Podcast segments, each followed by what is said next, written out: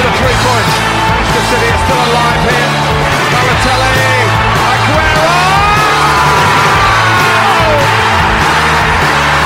I swear you'll never see anything like this ever again. Walk away your life if that turns you on. It's all in a moment. Look away and it's gone. It's about time that your mind took a holiday.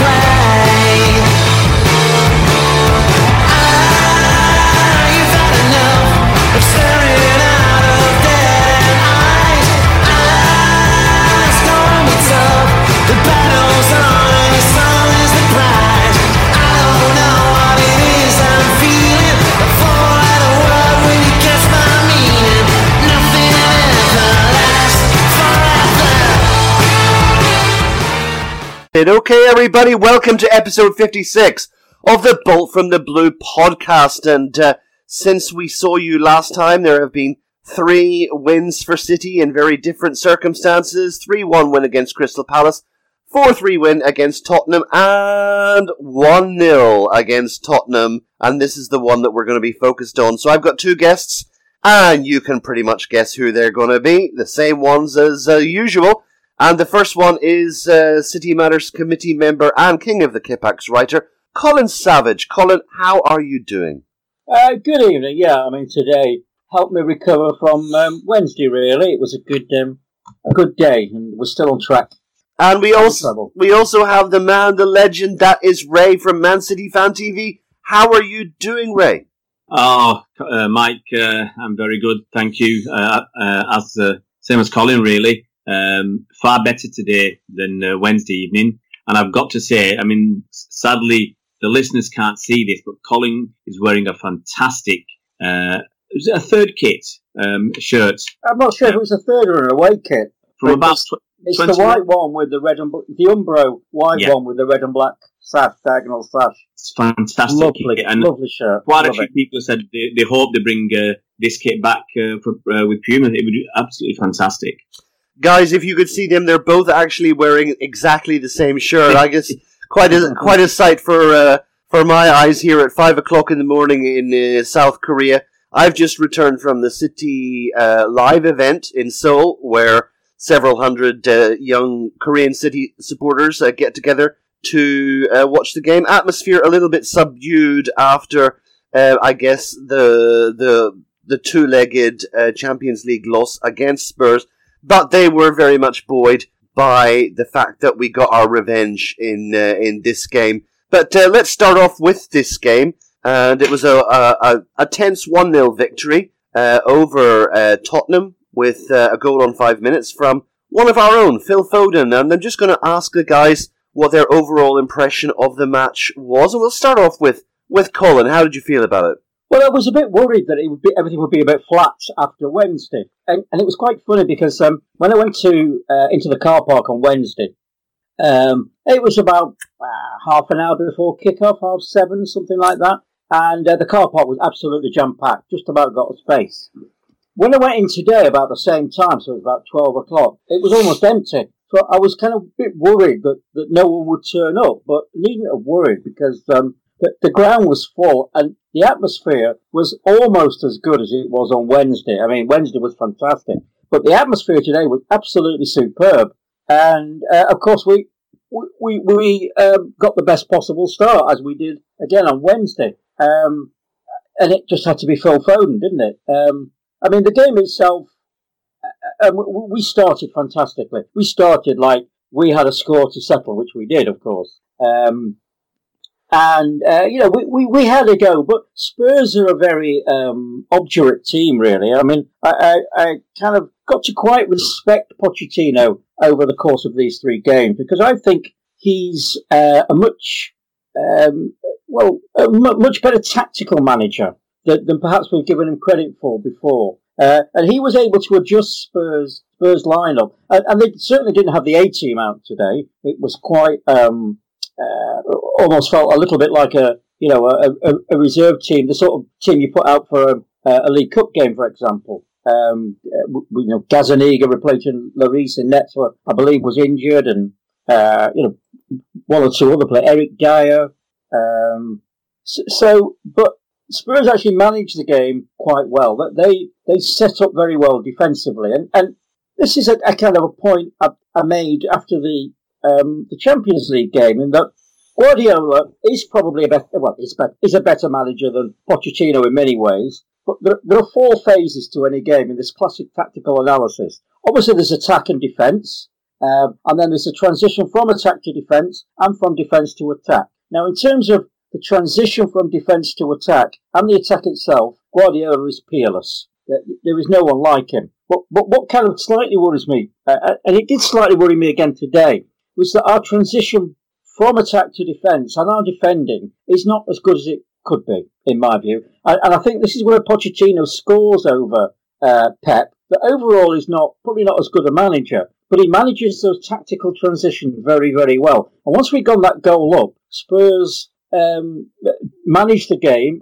We had chances, but I thought you, you've got to give some credit to Spurs. They managed the game very well, and they could have got something out of it, except for the fact that Ederson actually remembered why he's here um, earlier rather than Wednesday when he seemed to have his mind somewhere else once or twice. So um, I've got a lot of respect for Pochettino after today's game. I mean, probably could have been it could have been more than one 0 It could have been worse than one 0 But but yeah, uh, as we keep saying at this at this stage of the season, the results matter, not the performances. That's an And inter- wasn't. uh, it's a, a very interesting take on things. Um, how would you respond to that, Ray? Well, Colin used my uh, pinch my word. I was ready to say obdurate, and he got it in there first. um, well, my, my feeling was the atmosphere uh, was good again, uh, very good, especially uh, once we took that early lead.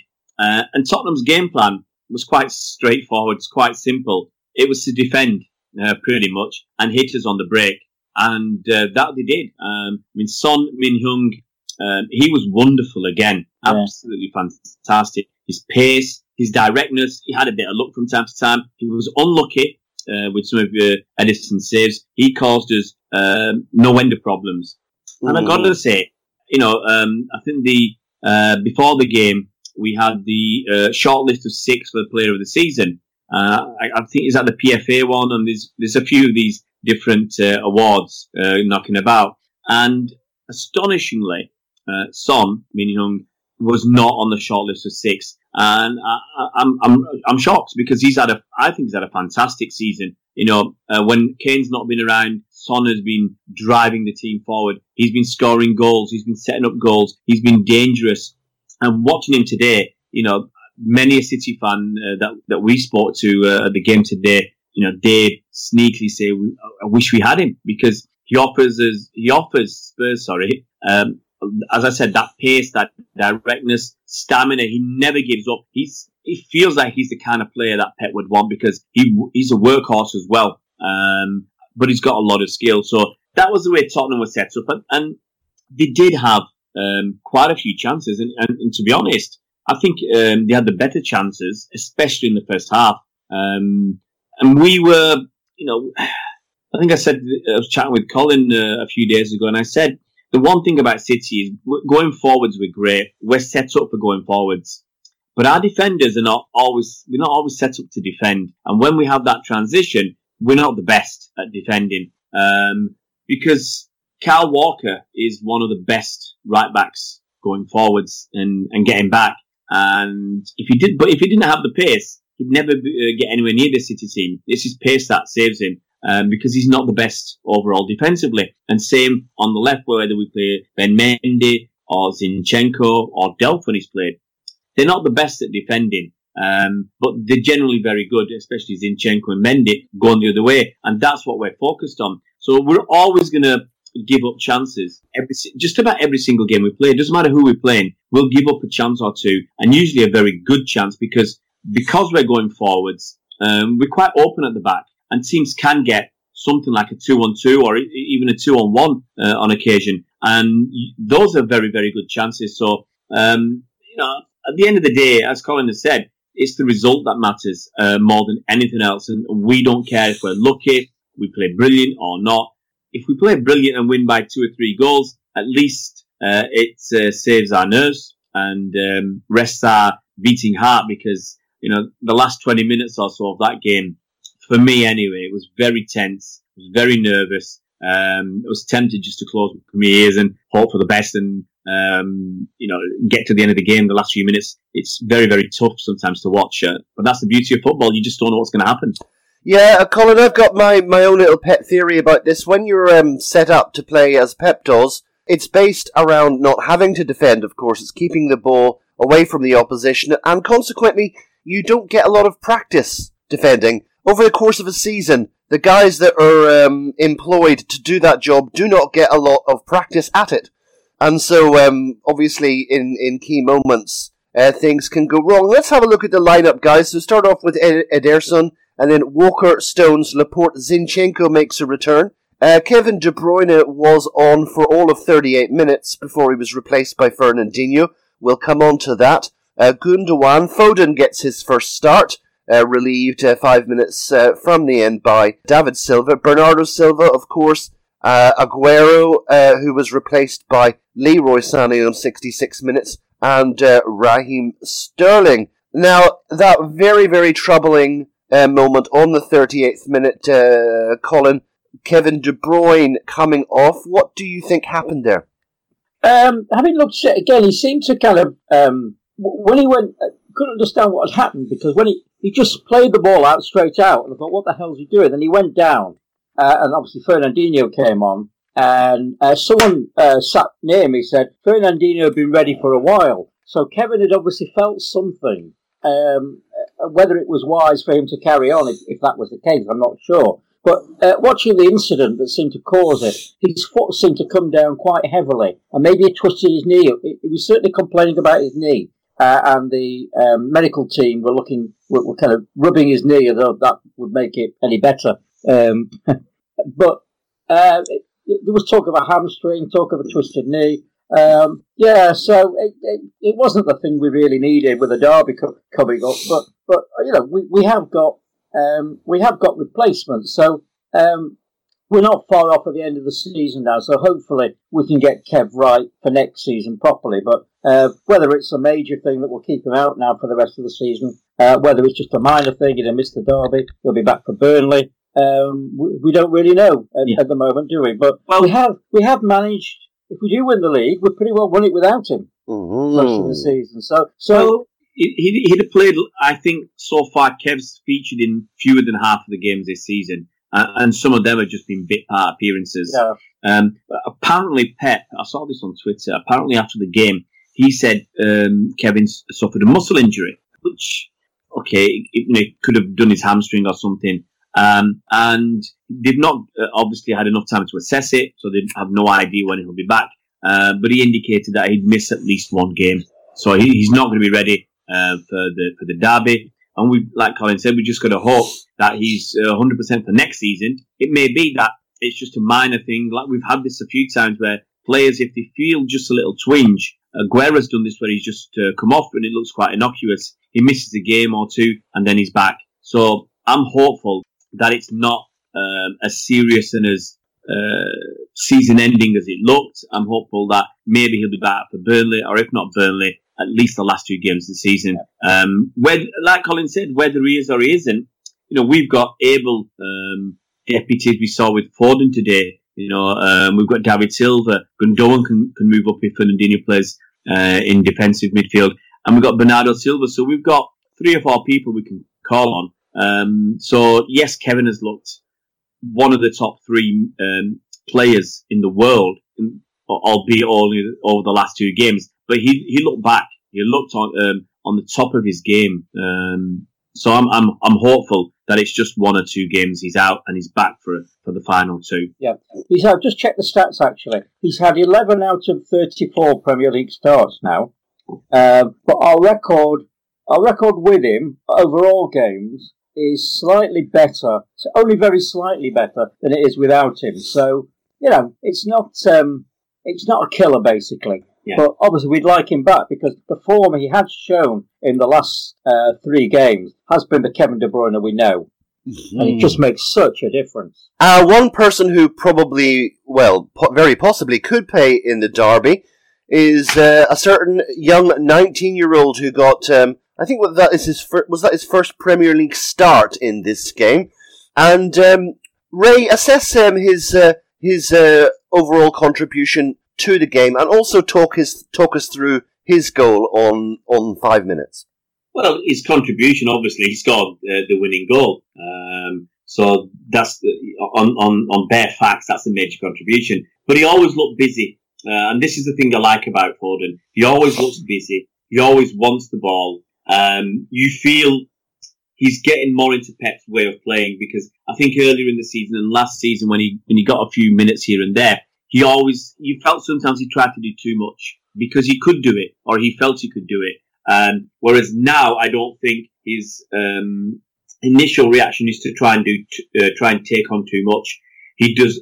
He plays a lot more simple balls, the way City um, attacking midfielders do, whether it's back to a defender or out wide to Sané or Sterling or whoever's on the um, on the wing. Um, he's you know he's he's determined. He probably works harder than some of the other attacking midfielders you know, purely because of his age and his tenacity and his desire, he, he looks faster than David Silva, and he's going to work harder. I think. Uh, I'm faster than David Silva. Sorry, I'm faster than David Oh. Silva. faster than David Silva. Did you say faster or faster?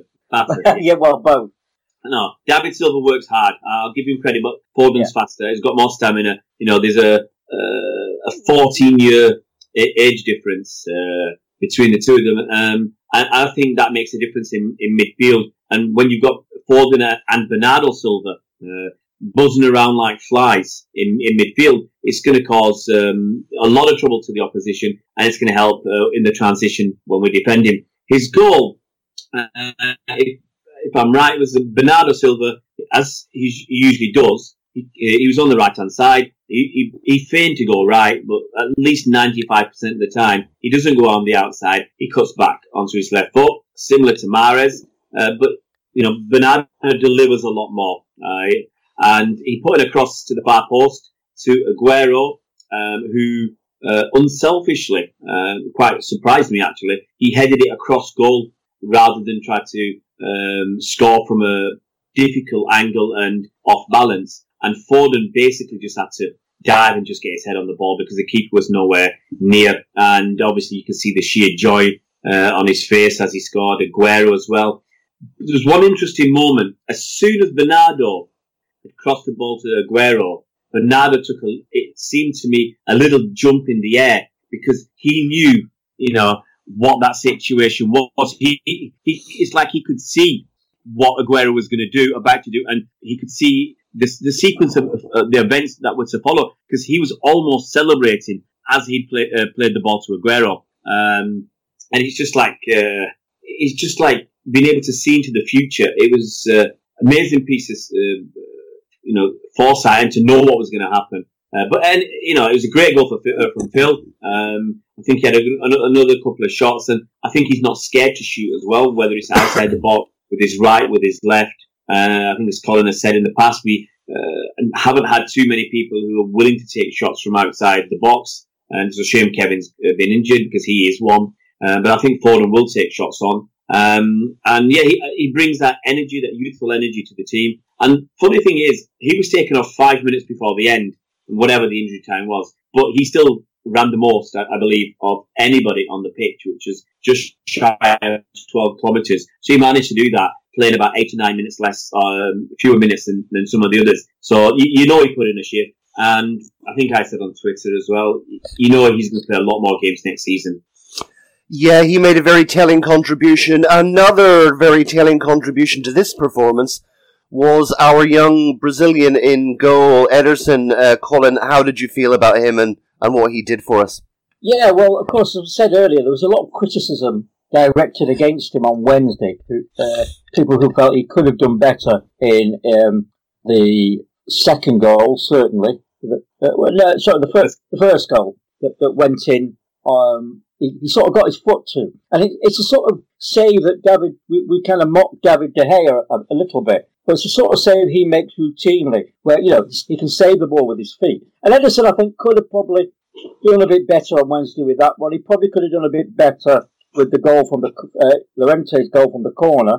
Uh, but today he reminded us why we paid so much money for him. Because not only was his distribution uh, excellent as ever, but he was actually saving um, shots that that, that uh, Son might have scored on Wednesday. So um, yeah, he was the goalkeeper. With, he was the thirty million pound keeper today, I think. Some ve- very good set. Although there was one, there was one incident uh, quite late in the second half where there, there was a bit of hesitation at the back, and, and the ball looked as though it was his.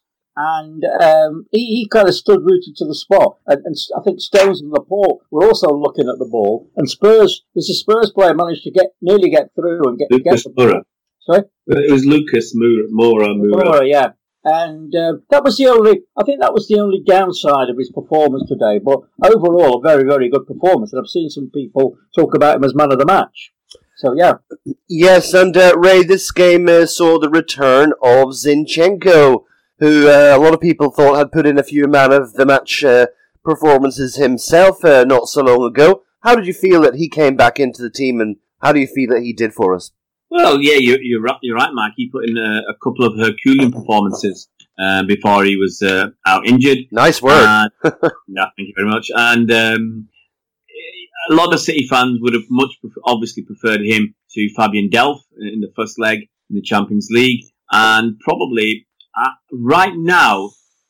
I, I, I put him above Mendy. Now, whether Mendy has issues with his knee, because that's I think what uh, Pep had said that Mendy's knee swells a bit after um, a game, so it's, it's going to be hard for him to play two games in the three or four days. But I would actually place uh, Zinchenko for his uh, overall performances at a higher level uh, and a preferred option to me than Ben Mendy right now. Obviously, that's a bit cruel on Mendy because he's not a game time to, to get going, but you know, it's um, it's whoever's got uh, in possession of the shirt, to be honest. And Zinchenko had that. Overall, he's let us down a couple of times, but overall over the season, I was about to say he's not let us down, but um, he's he's generally been very very good um, this season. Um, so yeah, it's great to see him back, um, and I think he put another decent performance in today. In a you know we weren't overall the best. He could have done better, but it's his first game back in what two weeks or something.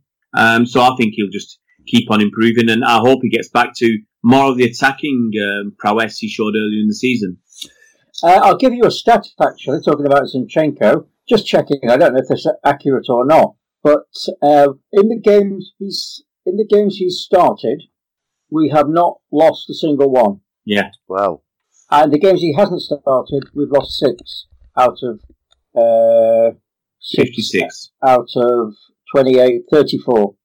Wow, right, bit, of, bit of a lucky charm there. Uh, Colin, oh, a lot of Spurs fans howling for a penalty in an incident involving uh, Kyle Walker. What were what were your views on that? You seem to be laughing at that suggestion. they can piss off, can't they? I know, after Wednesday. Graciously put, Colin. Very gracious. uh, what what did you think of that incident with uh, Kyle Walker? Well, well, I didn't. Uh, funnily enough, uh, um, it was right in front of me at the time. Uh, I think, and it didn't look anything at all. Uh, having been seen the replays, um, yeah, it does. I, I wasn't.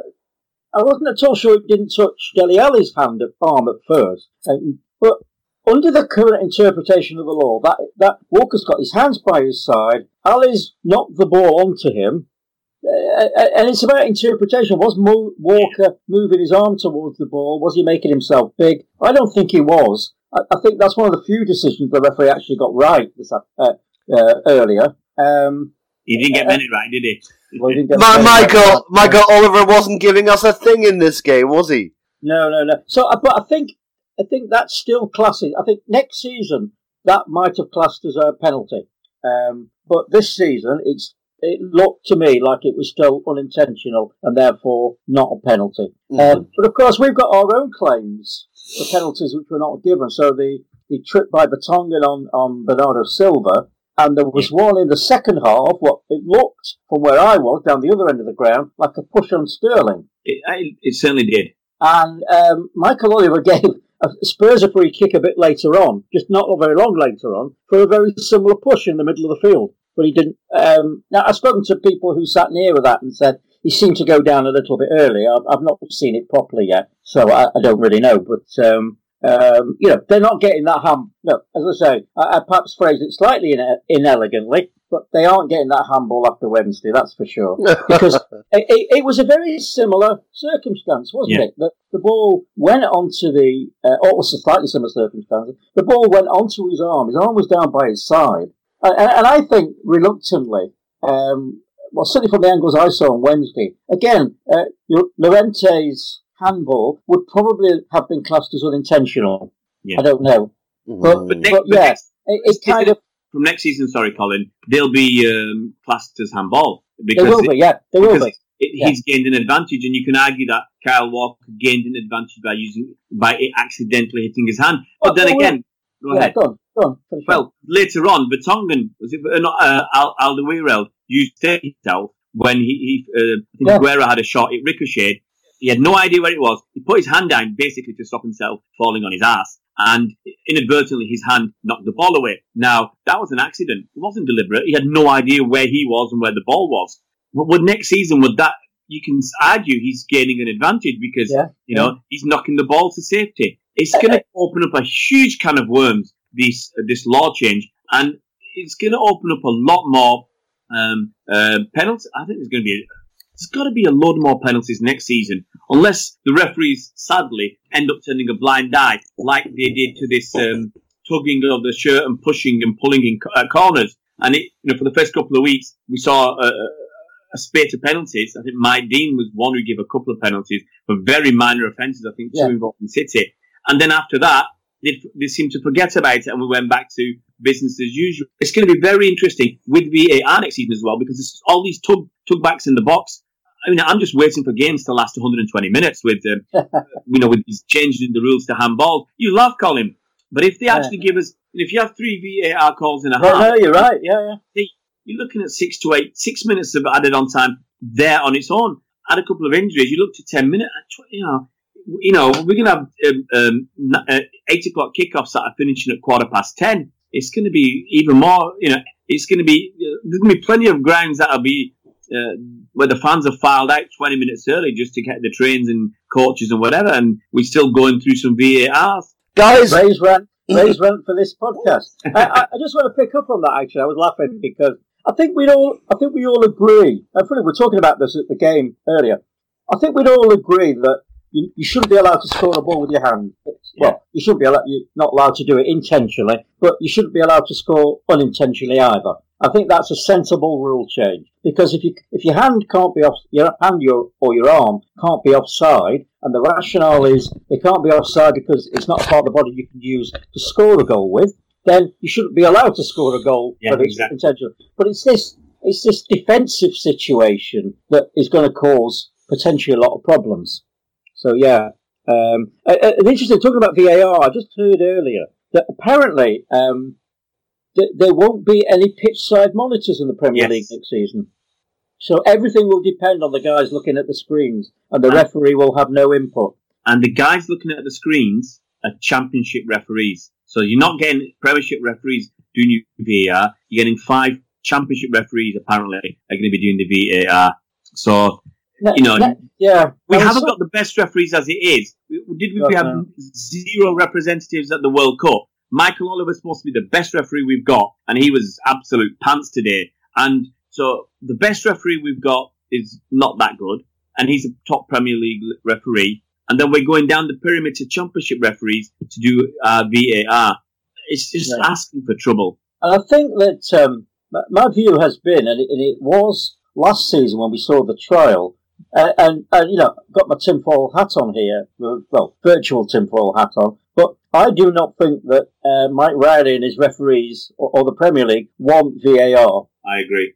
They do not want it, and they are doing their best to make it as difficult as possible to introduce. And use. Well, Well, what's going to happen? Is it, I, I- I suspect if we get a lot of cock ups next season, um, you know, then clubs and fans are going to be annoyed. If we're, like I said, if we're having 10 or 15 minutes additional uh, play at the end of a half because of v, uh, VAR, uh, and, we, and we're still getting incorrect decisions, then surely the clamour is going to be to put up uh, a stop on VAR uh, until it's sorted out. But to be honest, I think once it's introduced, it's a step forward. You're not going to go backwards. It's like when we stopped goalies rolling the ball around and in their own box and passing it out to defenders and you know uh, and then passing it back and, all that. And now we give them six seconds and there's no pa- uh, back passes allowed and whatever. That's a step forward, and we're never going to go back. So I think once VAR's there, whatever um, you know the uh, professional uh, or PGMOL, whatever it's called,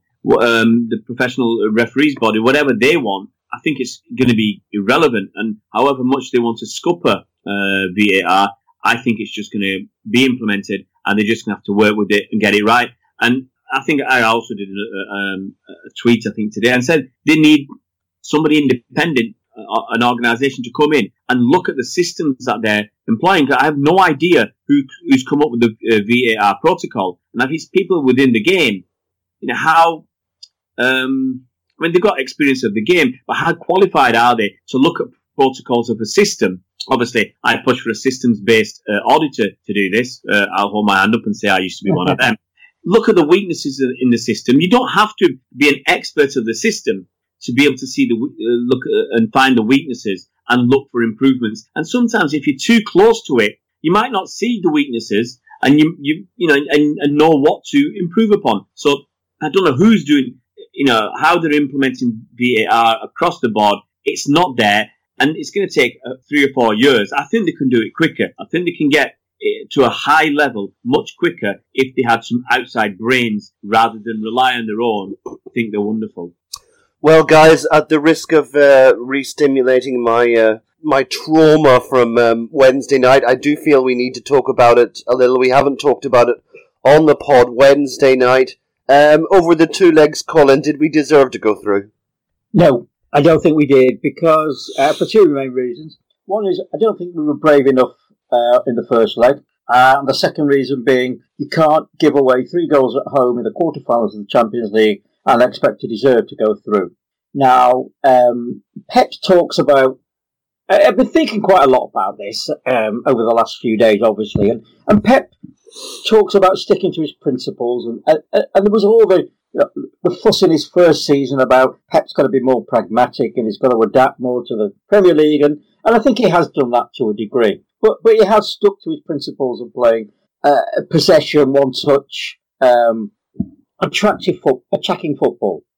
I, I, but I think in the um, uh, he did. I think we had the conversation before. He did that at Monaco, uh, in the game at Monaco, uh, and we were miles open. You know, um, so, so, I think he tried a completely different approach when we went to Anfield. But I think it was there's a difference between being pragmatic and there's a difference between uh, compromising your principles to a significant degree. And I think at Anfield, and I think at um, White Hart, the new White Hart Lane, he compromised his principles to a significant degree. Um, because he, he, I think he tried to set the team up in a way which was com- which was pretty alien to the way they were a, a, a, Pep Guardiola team would normally play. So, so trying to be ultra defensive, um, and we were saying before that the, defensive side of his game uh, it's not one he focuses on. He's, he's, no he's no Roberto Mancini, and I think Pochettino is probably a better manager from that point of view alone. He's setting up a team defensively, um, although probably not not a better manager overall. So so I think the problem was at Anfield last season and, and at White Hart Lane this season was that the team was playing a, a very different style to the one it's used to. Now we know Pep makes tactical changes throughout a game, and, and that's fine because you have to adapt uh, to what's going on around you, uh, if things aren't going well for you.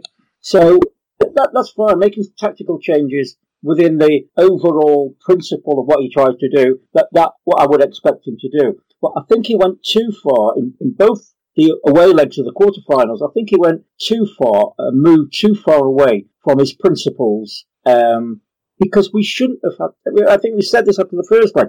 We shouldn't have had anything to fear, particularly from Spurs, who are. Um, that's not disrespecting Spurs. They are a very, as they've shown us, they're a very, very good team who can adapt tactically very, very well. But um, you know, we we it, if it'd gone slightly less far in, in, in moving the team to a completely different, what I saw as a completely different tactical uh, system, then we, you know, we might have done a bit better in that game. Um, and again, at, at home, we made, uh, perhaps we were unlucky. I mean, obviously, two very serious mistakes by um, Aymeric Laporte.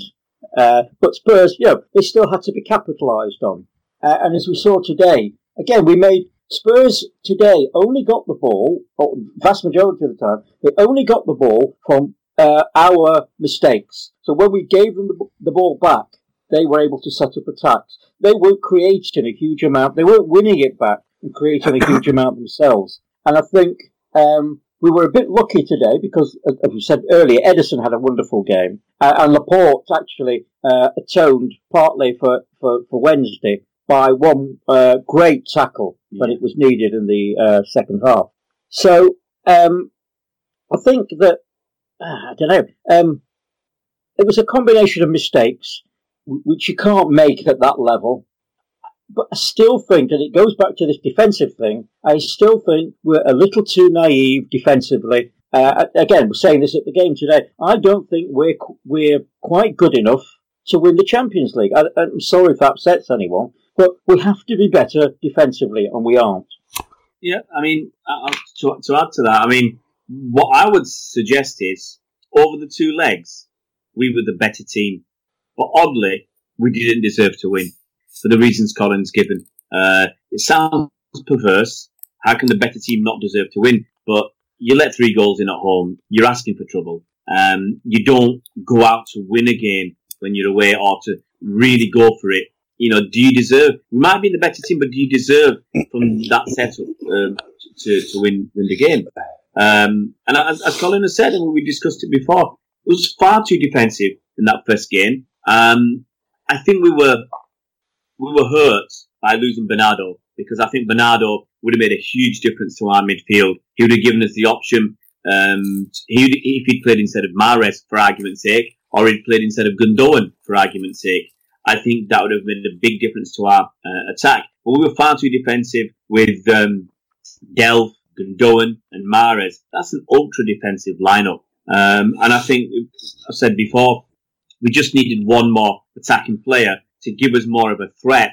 Uh, and that's what we've relied on. I mean, we've only let in 22 league goals this season. And that's because we have the ball so much and we're threatening the other team with our attacking play so much that we can, as Colin said, get away with that some naive and poor defending or the, the, the capability of naive and uh, poor defending because we're on the front foot so much and the other teams are on the back foot. And they end up with so many men behind the ball that their forwards are isolated and they can't uh, transition very well. So that first leg really, really cost us, you know. And many people have asked us, we do in our live uh, streams and, and uh, matches, do, you know, they've asked Andy especially, do you think we'll win the quad? And um, we've always said no. We've always said, and what we think would let us down will be the Champions League because the margins are so fine. Um, and it's a knockout competition, albeit over two legs. The margins are really fine. And I'll, I'll still maintain that if Sergio Aguero scored his penalty, that was tie over because I couldn't see Spurs easily getting uh, a win out of that game if we'd scored and we're winning 1 0. And even if we'd lost 2 1, I think we'd have come back and we'd have felt a lot more positive uh, at home. And Spurs would have been worried because they knew if we score one, it's one 0 and they could go out an away goal. So we had that away goal opportunity, whereas um, if we'd scored at their place, and so that's having that away goal can change your mindset quite a lot. Um, but as I said, we didn't deserve to win, uh, and it was a real. It's a funny one. It's it's a kick in the teeth and a pat on the back at the same time because we were awesome on Wednesday going forwards. We were. Um, and we could have scored a lot more goals than we did. Lloris made an absolutely world class save, um, pushing um, Kevin De Bruyne shot wide when, for all world, it, it looked like it was going to go in and stay in. Um, Spurs had a few chances. They had a bit of luck. Um, whether VAR was right or wrong or, or whatever at the end, for um, for for Llorente's um, what proved to be the winner overall. They had too many easy chances, and, and that's uh, you know obviously a disappointment. And you do get people who come out and say we should have spent 90 million for Van Dijk. He'd have made the difference. Who knows? Um, uh, Colin, that was a, a real uh, killer blow at the end. All of us were jumping around. Raheem's winning goal, only for it to be stolen away from us. That was just absolutely heartbreaking, wasn't it? It was, yeah. Um, but uh, on the yeah, at least we know how United fans felt in 2012. and funny, someone someone was telling me the story today that United fan, uh, or, or, or no, a City fan watched watched that 2012 game in a United pub, and when the whistle blew uh, in the at Sunderland, United fans did a conga outside. By the time they got back, we'd won the title. Oh, did you did you see that that fella, um, the City fan who was interviewed uh, on TV, and uh, they asked him how he felt. He, he was pretty pleased because we'd uh, we'd won. He said, and they said no, uh, it was ruled out for, for offside. So the the guy had seen the ball go in. I, I don't know how he did it. I don't understand this. How it must have happened. The ball's gone in, and did he leg it out of the stadium straight away as soon as the ball hit the back of the net?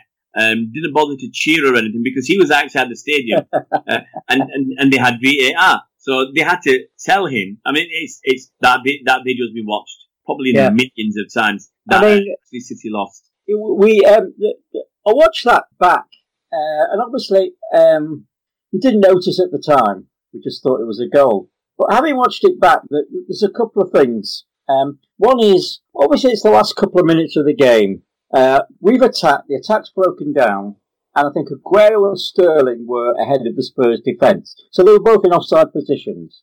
Um, I think it's Bernardo won the ball a bit further up the field, and Sterling sees it and races back. Aguero was strolling. Yeah.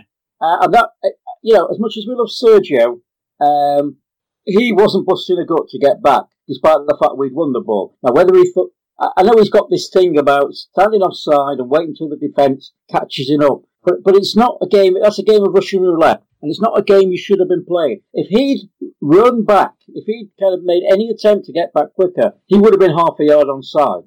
And, it, you know, I, if I was Well, Pep, I'd be, ta- I'd be taking him aside and saying, look, Sergio, you know, you're the greatest goal scorer Manchester City's ever seen. You're one of the great players of world football. But you, you know, you can't be strolling around in the last two minutes of a game where we need the goal. Uh, and uh, he- he was a bit unlucky, really, because, well, uh, um, obviously Eriksen played that back pass.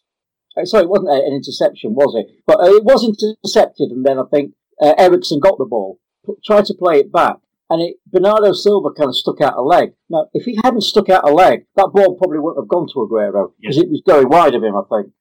But he still should have been back in position, knowing the situation. I, I am a little bit annoyed with him about that. Having, I didn't really take it in at the time, but having watched the uh, watched the goal again just before we came on air, um, I, I realised he was just walking back.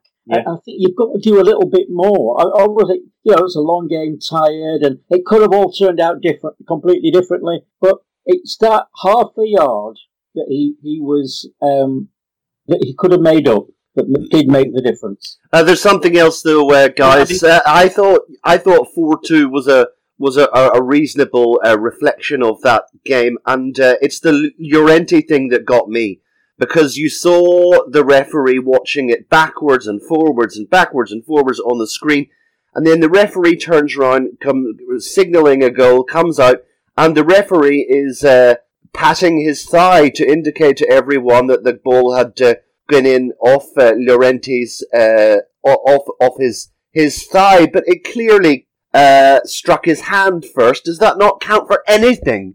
That it struck Uh, his hand.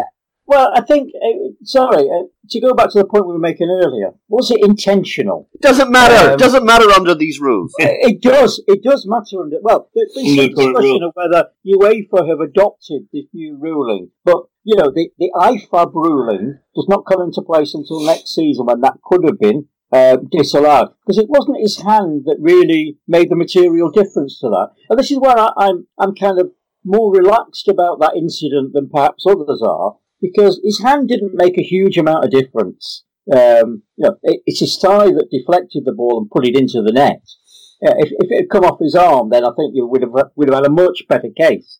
Uh, and the thing is, was it a clear and obvious error, which is which is VAR is supposed to correct? And to me, the referee's given the goal. It wasn't a clear and obvious. I don't think you can argue it was clear and obvious. So, Mm. um, yeah, but, but uh, about that goal, uh, obviously Spurs had got.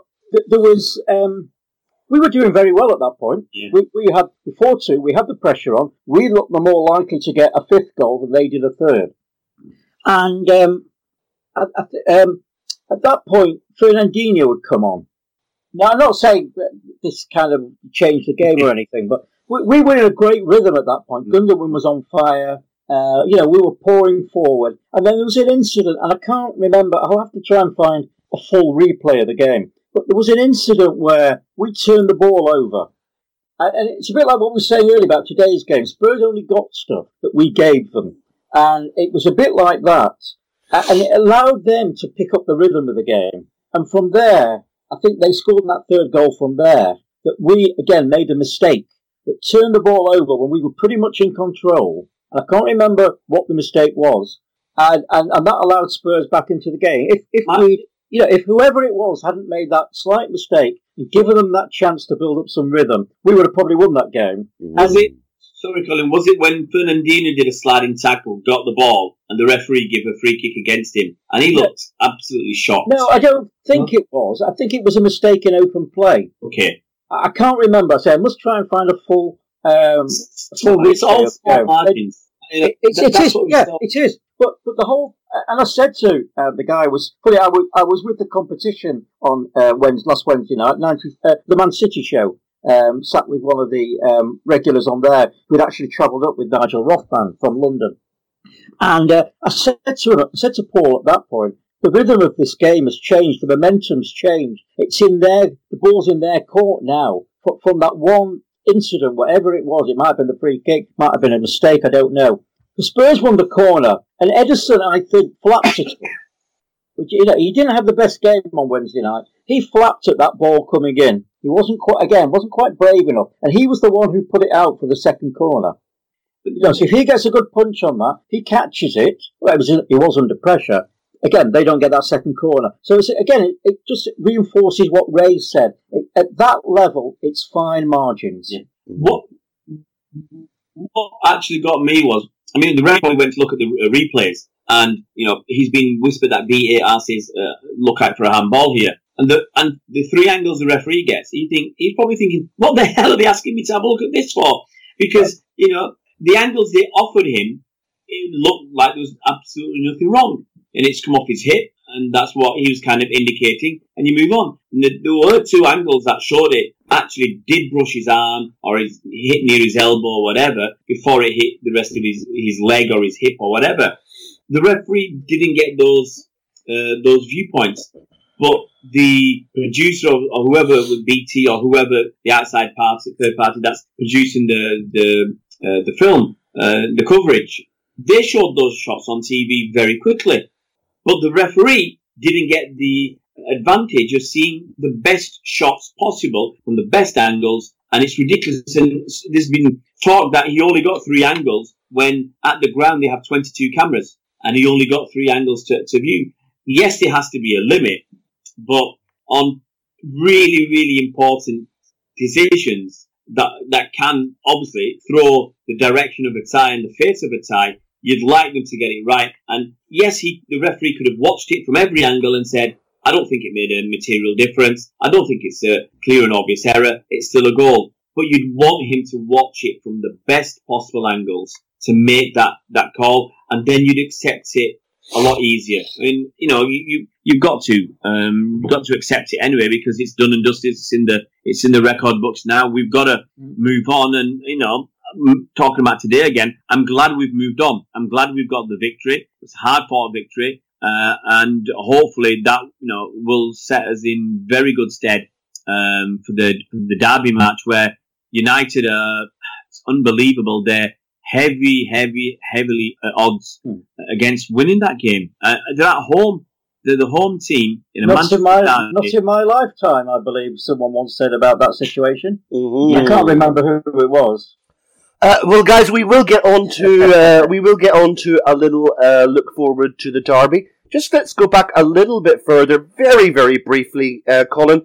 The game against Crystal Palace didn't really um, didn't really warrant all of that worry and all of that uh, tension that uh, that people gave it, did it?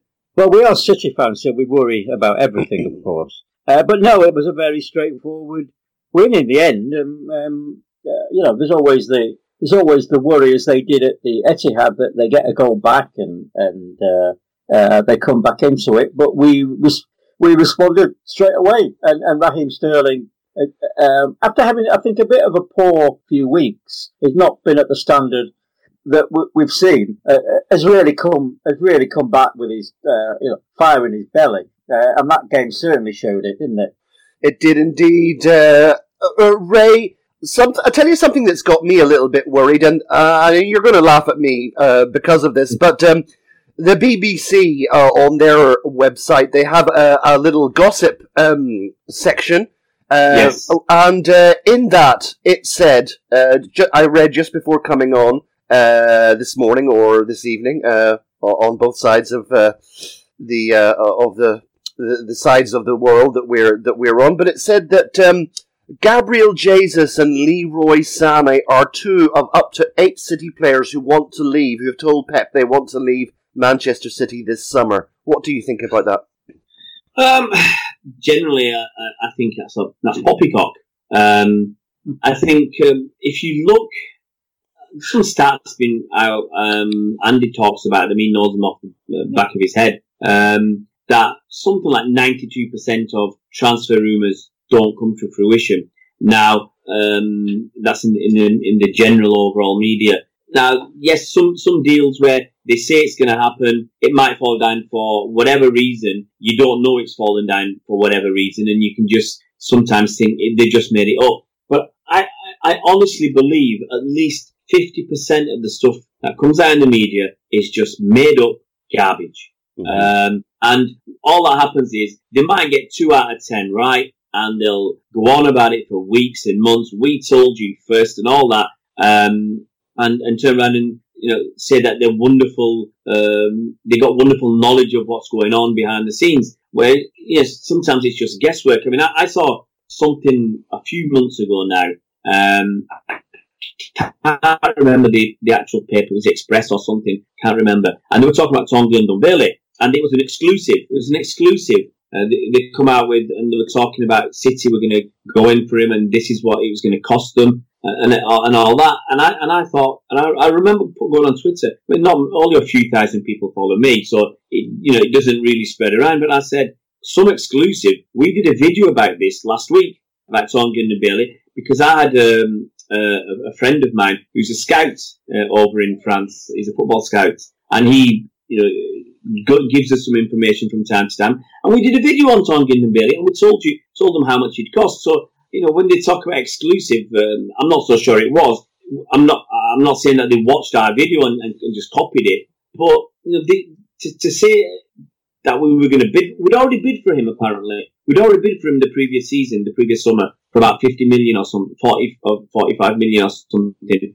And Leonard turned us down because he knew where he was going, they knew where his star was going. It was going to keep on rising, and they're going to probably get in 70, 80 million this this summer. So these newspapers are putting out all these exclusive stories just to be the first one out there, and it's always it's, obviously it's never a name source. It's always rumours or a respected source within the club, and these respected sources seem to sometimes know a, a hell of a lot of information, and then suddenly it doesn't come to fruition. So you can't believe what you read in most of the papers. We've seen a lot of junk, and it's therefore clickbait. You know, if, if people didn't buy the newspapers, if they didn't click on the uh, online uh, articles, if they didn't listen to Talksport and get so irate and call them in. I mean, in the last couple of weeks, I've heard these um, Manchester City supporters come onto the radio after a game, and they've got some weird, you know, thoughts like someone wants Pep to be fired. Um, and it seems that these match-going fans with with a very overly broad Manchester accent, um, seem to have a, a very differing opinion to the masses of normal match-going fans that we speak to, that we know, that we you know we play football with, five side or go to work with. And these fans that ring up Talksport, I'm just using that as an example because there's been a couple in the last week. They they're very contrary. It's a very differing opinion, and suddenly you get proper City fans who are too weak to say no, ringing up to get their point across to contradict what this so-called passionate City fan uh, has said. So it's ridiculous. It's a lot. It's just made up. Don't want to believe it. Yes, I can understand. Going back to your point, I'm sorry that was about ten minutes ago, but I can understand that um, some players are not happy that they're not first choice, and they might not be first choice for a couple of seasons. And I can understand why Gundogan's unhappy because Fernandinho's first choice, and next season Fernandinho still will be first choice. And next season we'll we'll have another defensive midfielder who we've probably paid 50 million quid for, who might be ahead of Gundogan. And yes, we might get some more attacking midfielders.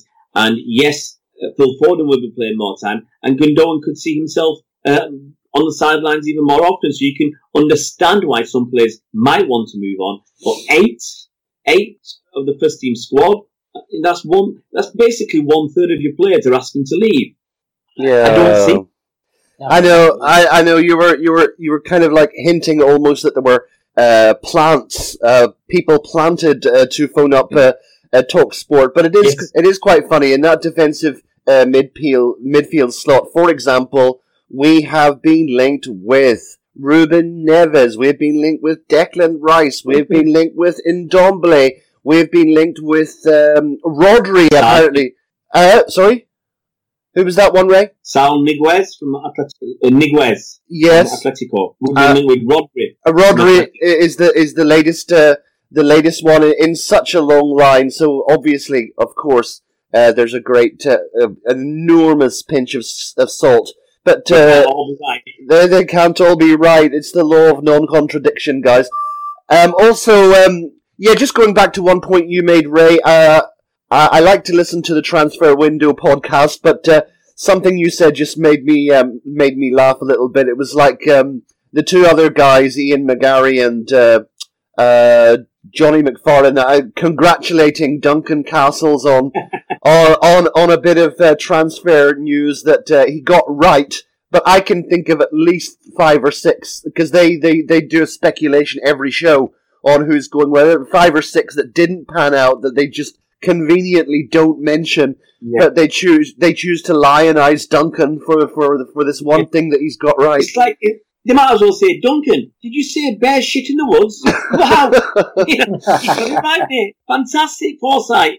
It's, well, I think I I will say the BBC apparently have the best record um, when they put out the transfer rumours of their own because they've got to have, uh, I think, two sources now. So they've got to be really, really sure. And I think from the stats, was it David Ornstein, Ornstein, uh, who's a big Arsenal, um, I think he's an Arsenal fan or he knows a lot of people at Arsenal. He gives, last time I knew a year or two ago, he, his, um, predictions come true the most often because he's got an in, an inside line basically at Arsenal. So, you know, I, I'd, I'd rather trust the, uh, the BBC. I used to trust, uh, the broadsheets a little bit more, uh, years ago. Um, Red Tops I never trusted. But even now, the broadsheets, they're at it as well. It's all clickbait. Uh, click online, you know, watch our, uh, go on our website, watch our videos, and uh, watch our adverts. So now, yes, the, the problem is we always want to know what's going on, or what want to feel what we we are finding out what's going on. And even though I know ninety percent is is is, is rubbish, I'm Mhm. still going to log on tomorrow onto the BBC's uh, gossip pages and have a look to see what might happen. well, guys, well, let, let's um, put that one to bed and let's look forward to the game against Manchester United. Now, guys, of course, we are far better than them, but then, of course, we were better than Tottenham. But um, United are absolutely crap, it seems. But then again, but then again, it is United. It is on their ground. It is a derby, and they need to get fourth place. So, um, is there, there there is a chance, isn't there, that ju- that just like last year, um, despite us going on a you know a goal spree in the first half, they could come back and make it difficult for us. What? How do you how do you see the the way this one's going to go, Colin?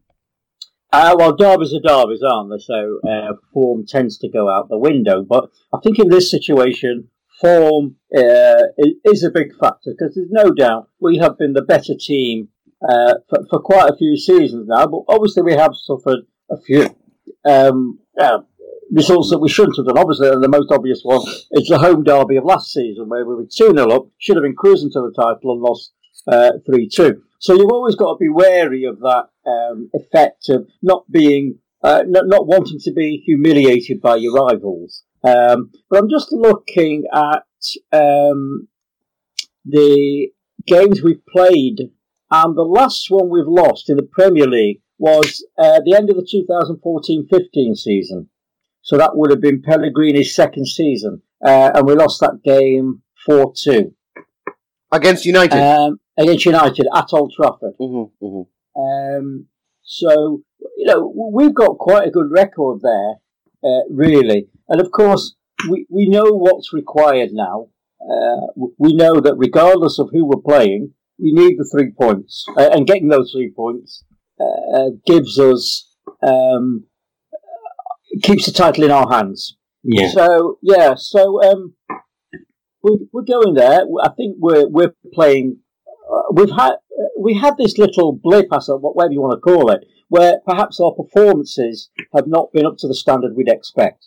I think Crystal Palace started to put that right a bit, where the performance was, and particularly uh, David Silva, who uh, had a couple of really good assists um, in that Crystal Palace game. Uh, uh, it would have been nice to have Kevin De Bruyne because he loves his games against United. Sergio um, certainly loves them as well. So I, I think there's that extra edge from our point of view going into that game but we know we need the three points to keep the title race in our hands. Uh, and, and having got today out, though, obviously anything can happen in any game. But today's game, Spurs and United are probably our two toughest opponents on paper because they're obviously um, top six teams. Mm-hmm. but, but, but anything could happen in any game. So I think we're going in in a good place. I think we're, we're, we're, starting, starting to see a little bit a city that's a little bit fired up. Uh, I think we see United, Ole's at the wheel, but some of the wheels have come off. Um, uh, uh and things don't look right there at all at the moment. Um, so, yeah, I think we're going into this uh, as well placed as we could. You share you share that optimism, uh, Ray, for the the derby. Look, we're miles better than United. Um, there's no question about it. Uh, the league table shows that uh, currently we're 22 points better than them. If they win their game in hand, it'll be 19. I think it's very interesting. You've got to look at the league table and look where United are. They're out of the Champions League, so they, they can only um, get in the Champions League again, obviously, by finishing in the top four. Now they've got thir- uh, they played 33 games and got 64 points. Chelsea above them, 66 from 34. Arsenal, 66 from 33. And Spurs have got 67 from 34. And I think you've also got to look at the games that uh, to be played before United play City. Now United play Everton tomorrow. And if they can manage a win against Everton, they bang up there with 67. Um, albeit their goal difference is worse, currently 10 worse than Spurs. Um, and then Arsenal got Palace. You'd probably think Arsenal will win that against Palace um, to go above Spurs. Um, United would then be fifth. Chelsea gets Burnley on Monday. And then Spurs are going to play again. And I think this is important as well. Spurs are going to play Brighton on Tuesday before the derby. So United will have a better idea uh, where they are in the league after that because uh, if Spurs, you know, obviously it's ifs, buts, and maybes right now because this talk about the weekend, this talk about the, the game on Sunday, uh, the 28th, uh, we're playing Burnley at uh, five past two. The, apparently the big game that day is Man United versus Chelsea. And this talk that United might, if they beat Everton, they'll consider resting some players because as far as they're concerned, their top four decider game will be against Chelsea. Um, uh, you know, and it probably will be it, by that stage, that Chelsea game, there'll only be two games left after that, and they could be pulling away from them. So there's lots of things to consider. But as I, as Colin has said, and as I've said, we're a far better team than United. Form, people, it, it's just it's a cliche as far as I'm concerned when they say form goes out of the window. Because when we were rubbish enough for all those years, um, when we played derbies, I tell you what, I bet you our record wasn't good throughout the 80s and, and 90s in, when we played derbies overall. Um, and, and the last 10 years, our record has been pretty good because overall we're a, we're a much better team. So I'm not going there worried. Uh, obviously, anything can still happen. Uh, we, we saw that last season at our place. But you've got to be confident enough that um, we should be able to come away with three points. Mm-hmm. Colin, I, I think Ray's, Ray's made a good point, actually. It's more important for them to beat Chelsea than it is to beat us. So obviously they want to win both games. Mhm. But um, uh, the, the other bits of the equation, obviously, United play at Everton tomorrow. Chelsea are playing Crystal Palace at home. Ar- uh, Arsenal playing Crystal Arsenal. Palace at home. And Chelsea are playing Burnley at home on Monday. So if United drop any points and both Chelsea and Arsenal win, um, th- th- United have got a game in hand over Chelsea, but if, if Chelsea win on Monday, United draw. Chelsea have got a five point gap over United, even with that game in hand. If Arsenal win and United uh, draw, Arsenal have got the, on the same same games. They will have a five point gap again, Yeah. a five point gap. So um, United would need to win Yeah. against us. So what you're telling me, Colin, tomorrow you're cheering for United to beat Everton. Is that what you're saying? no, certainly not. Um, but but it's a very. It, it, it, I think that was a very good point you made that uh, them beating their game against Chelsea is more important to them because that's a chance Yeah. to make up points on the top four rival. Because uh, Chelsea have still got two chances to get into the Champions League, either Europa League or finishing fourth. Arsenal have still got two chances to get into Europa League, uh, uh, get, get into the Champions League by the same route. Um, Tottenham have. Uh, and and so have Tottenham. Um, so actually, it, uh, we were talking about this today. If if one of Chelsea or Arsenal wins the Europa League, they go into the Champions League. If Spurs or Liverpool or Liverpool, God forbid, win the Champions League, um, let's say it's Spurs, they they automatically go into the Champions League. So um, you're only allowed five teams. Yeah. So the team that finishes in third place, if they've not, if that's United, they they uh, so team finishing in fourth place, they could miss. They could conceivably miss out on Champions League. Yeah. But I think that's another So you've got to be looking at third if Yeah. you've got no other route.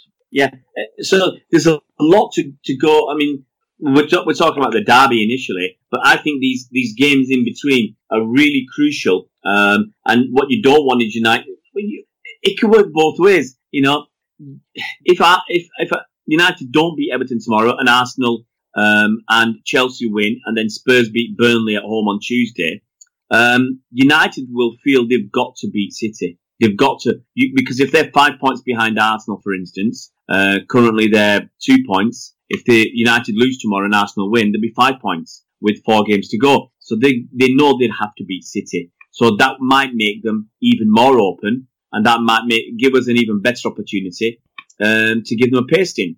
On the Yeah, other hand, if they Burnley beat on, sorry, Burnley on. It's Tottenham are playing Brighton on Tuesday. Brighton, sorry, Tottenham, And Chelsea, Chelsea playing Burnley on Monday. sorry, Chelsea, Burnley Monday, Tottenham, Brighton on Tuesday. If Tottenham win, United know then we're, we're in sixth. We've got to beat City. That, as I said, might leave them uh, very, very open. And on, but on the other hand, um, if um, United, if United beat Everton and Arsenal and Chelsea draw, for instance, then maybe United say we're relying on that Chelsea game. Let's uh, let's um, rest some players, and the fans apparently would be happy to let City win to stop Liverpool winning the title. Well- I mean, it's so crazy. Funny, funny enough, I was out uh, family dinner last night, and um, two of the guys, or three of the people there were big United fans.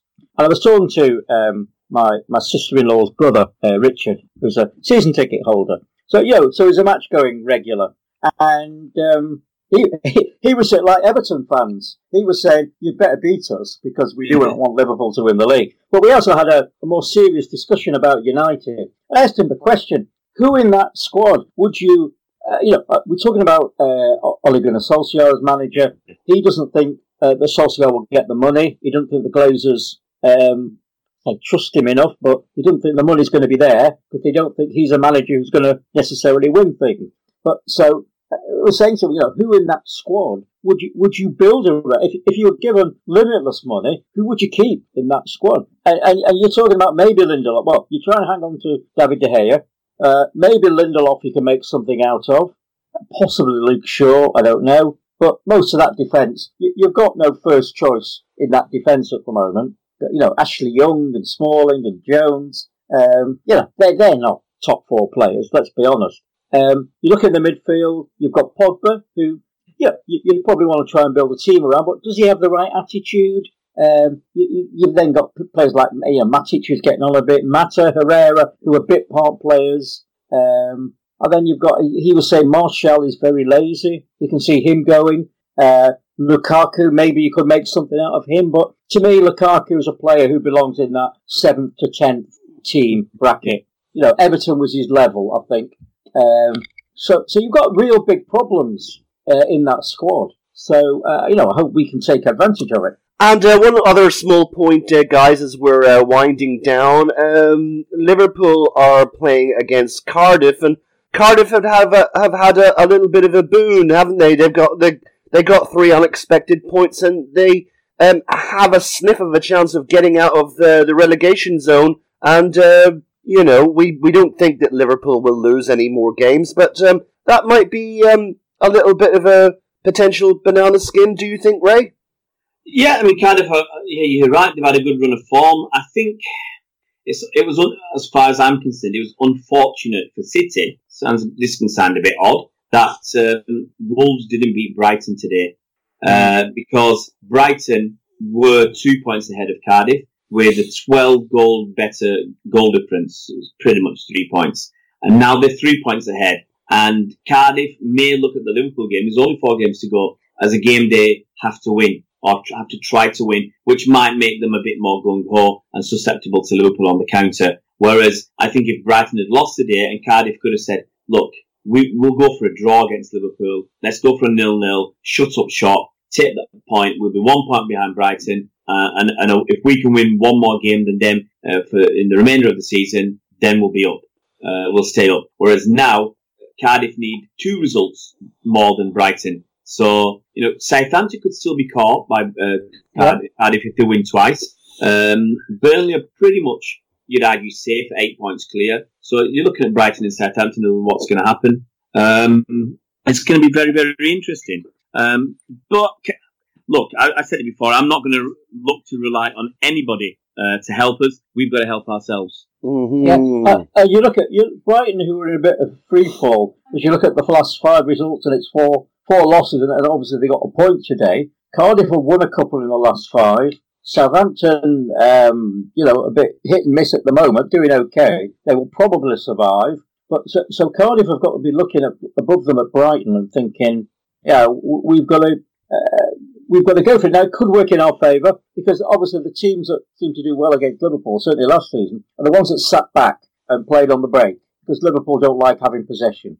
But but um, uh, you know, Cardiff have got something to play for, so uh, you know, and it's not just something. It's not just like seventh place or something or a top four place. It's survival in the top flight. So that that and looking at a Brighton that appear to be in free fall, you know that's got Neil Warnock has got to be winding them up for this game. But but you know Liverpool should win it. Um, but but you know football's a funny old game, isn't it? As we say. Well, guys, I think we're going to have to bring it in the uh, bring it to an end. So let's finish it on a positive note. It's in our hands, guys. It's in our hands. City have won their past 10 leagues on the bounce. That's their longest streak uh, since uh, August and December uh, 2017. Um, and uh, we've also won uh, 25 home games in all competitions this season. That is the most in a single campaign and the most by an English top flight club since United won 26 in 2010 2011.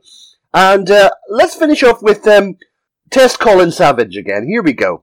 now, here we go, Colin. Phil Foden became the third youngest City player to score in the Premier League after who? Two other players. I'll give you one. Okay. I'll give you one. Daniel Yeah. Sturridge. Daniel Sturridge is one, Ah, yes. and there's one more. A guy who may or may not still be playing. I don't know. He's been his. Um, Micah Richards. that's the one. Finally, we got there in Oh, the end. oh, yeah. Micah Oh, no, Richards. His game, his game was in the FA. His goal was in the FA Cup. Did he also score in the Premier Yeah, League? but he was only 18 or 19 in the FA Cup, or 17 or whatever. And it wasn't long after that that he scored in the league. Mhm. So there you are, guys. I think we'll. Uh, I think we've talked everything to death as far as we can. Um, so we'll finish off and uh, and uh, say uh, cheerio for now, and thank you to our two guests, Uh, first of all, we have Man City Fan TV, Ray. Ray, thank you so much for your contributions. As always, Mike, uh, it's a pleasure to uh, uh, be involved with you uh, on this podcast and with Colin as well. And you just named him. Um, we also had Colin Savage. You've been listening to Colin Savage. Colin, thank you so much for coming on. It's a pleasure. Can I, can I say I'm still really impressed by the quality of those questions we got from your um, uh, fellow fans in South Korea and the Flash Pod. Yes, that, Really tremendous. that, that Flash pod will be back up uh, soon, guys. A few technical issues, a few uh, little uh, pieces of editing that need to be done, but we'll get that up and then let you have a listen to that, providing that you can. Uh, you, a lot of it concerned uh, the game against Tottenham, uh, of course uh, on Wednesday. You might not want to go down that particular mental mm-hmm. alley, alley again, but if you if you do, then you'll um, you'll be able to uh, uh, listen to that as as soon as it becomes available. But for now, guys, we'll just uh, finish off and say, as we always do, have one on us and up the blues. Manchester United have done all they can. That really gold enough for the three points. City are still alive here. Balotelli, Aguero! I swear you'll never see anything like this ever again. Sleepwalk away your life if that turns you on. It's all in a moment, look away and it's gone. It's about time that your mind took a holiday.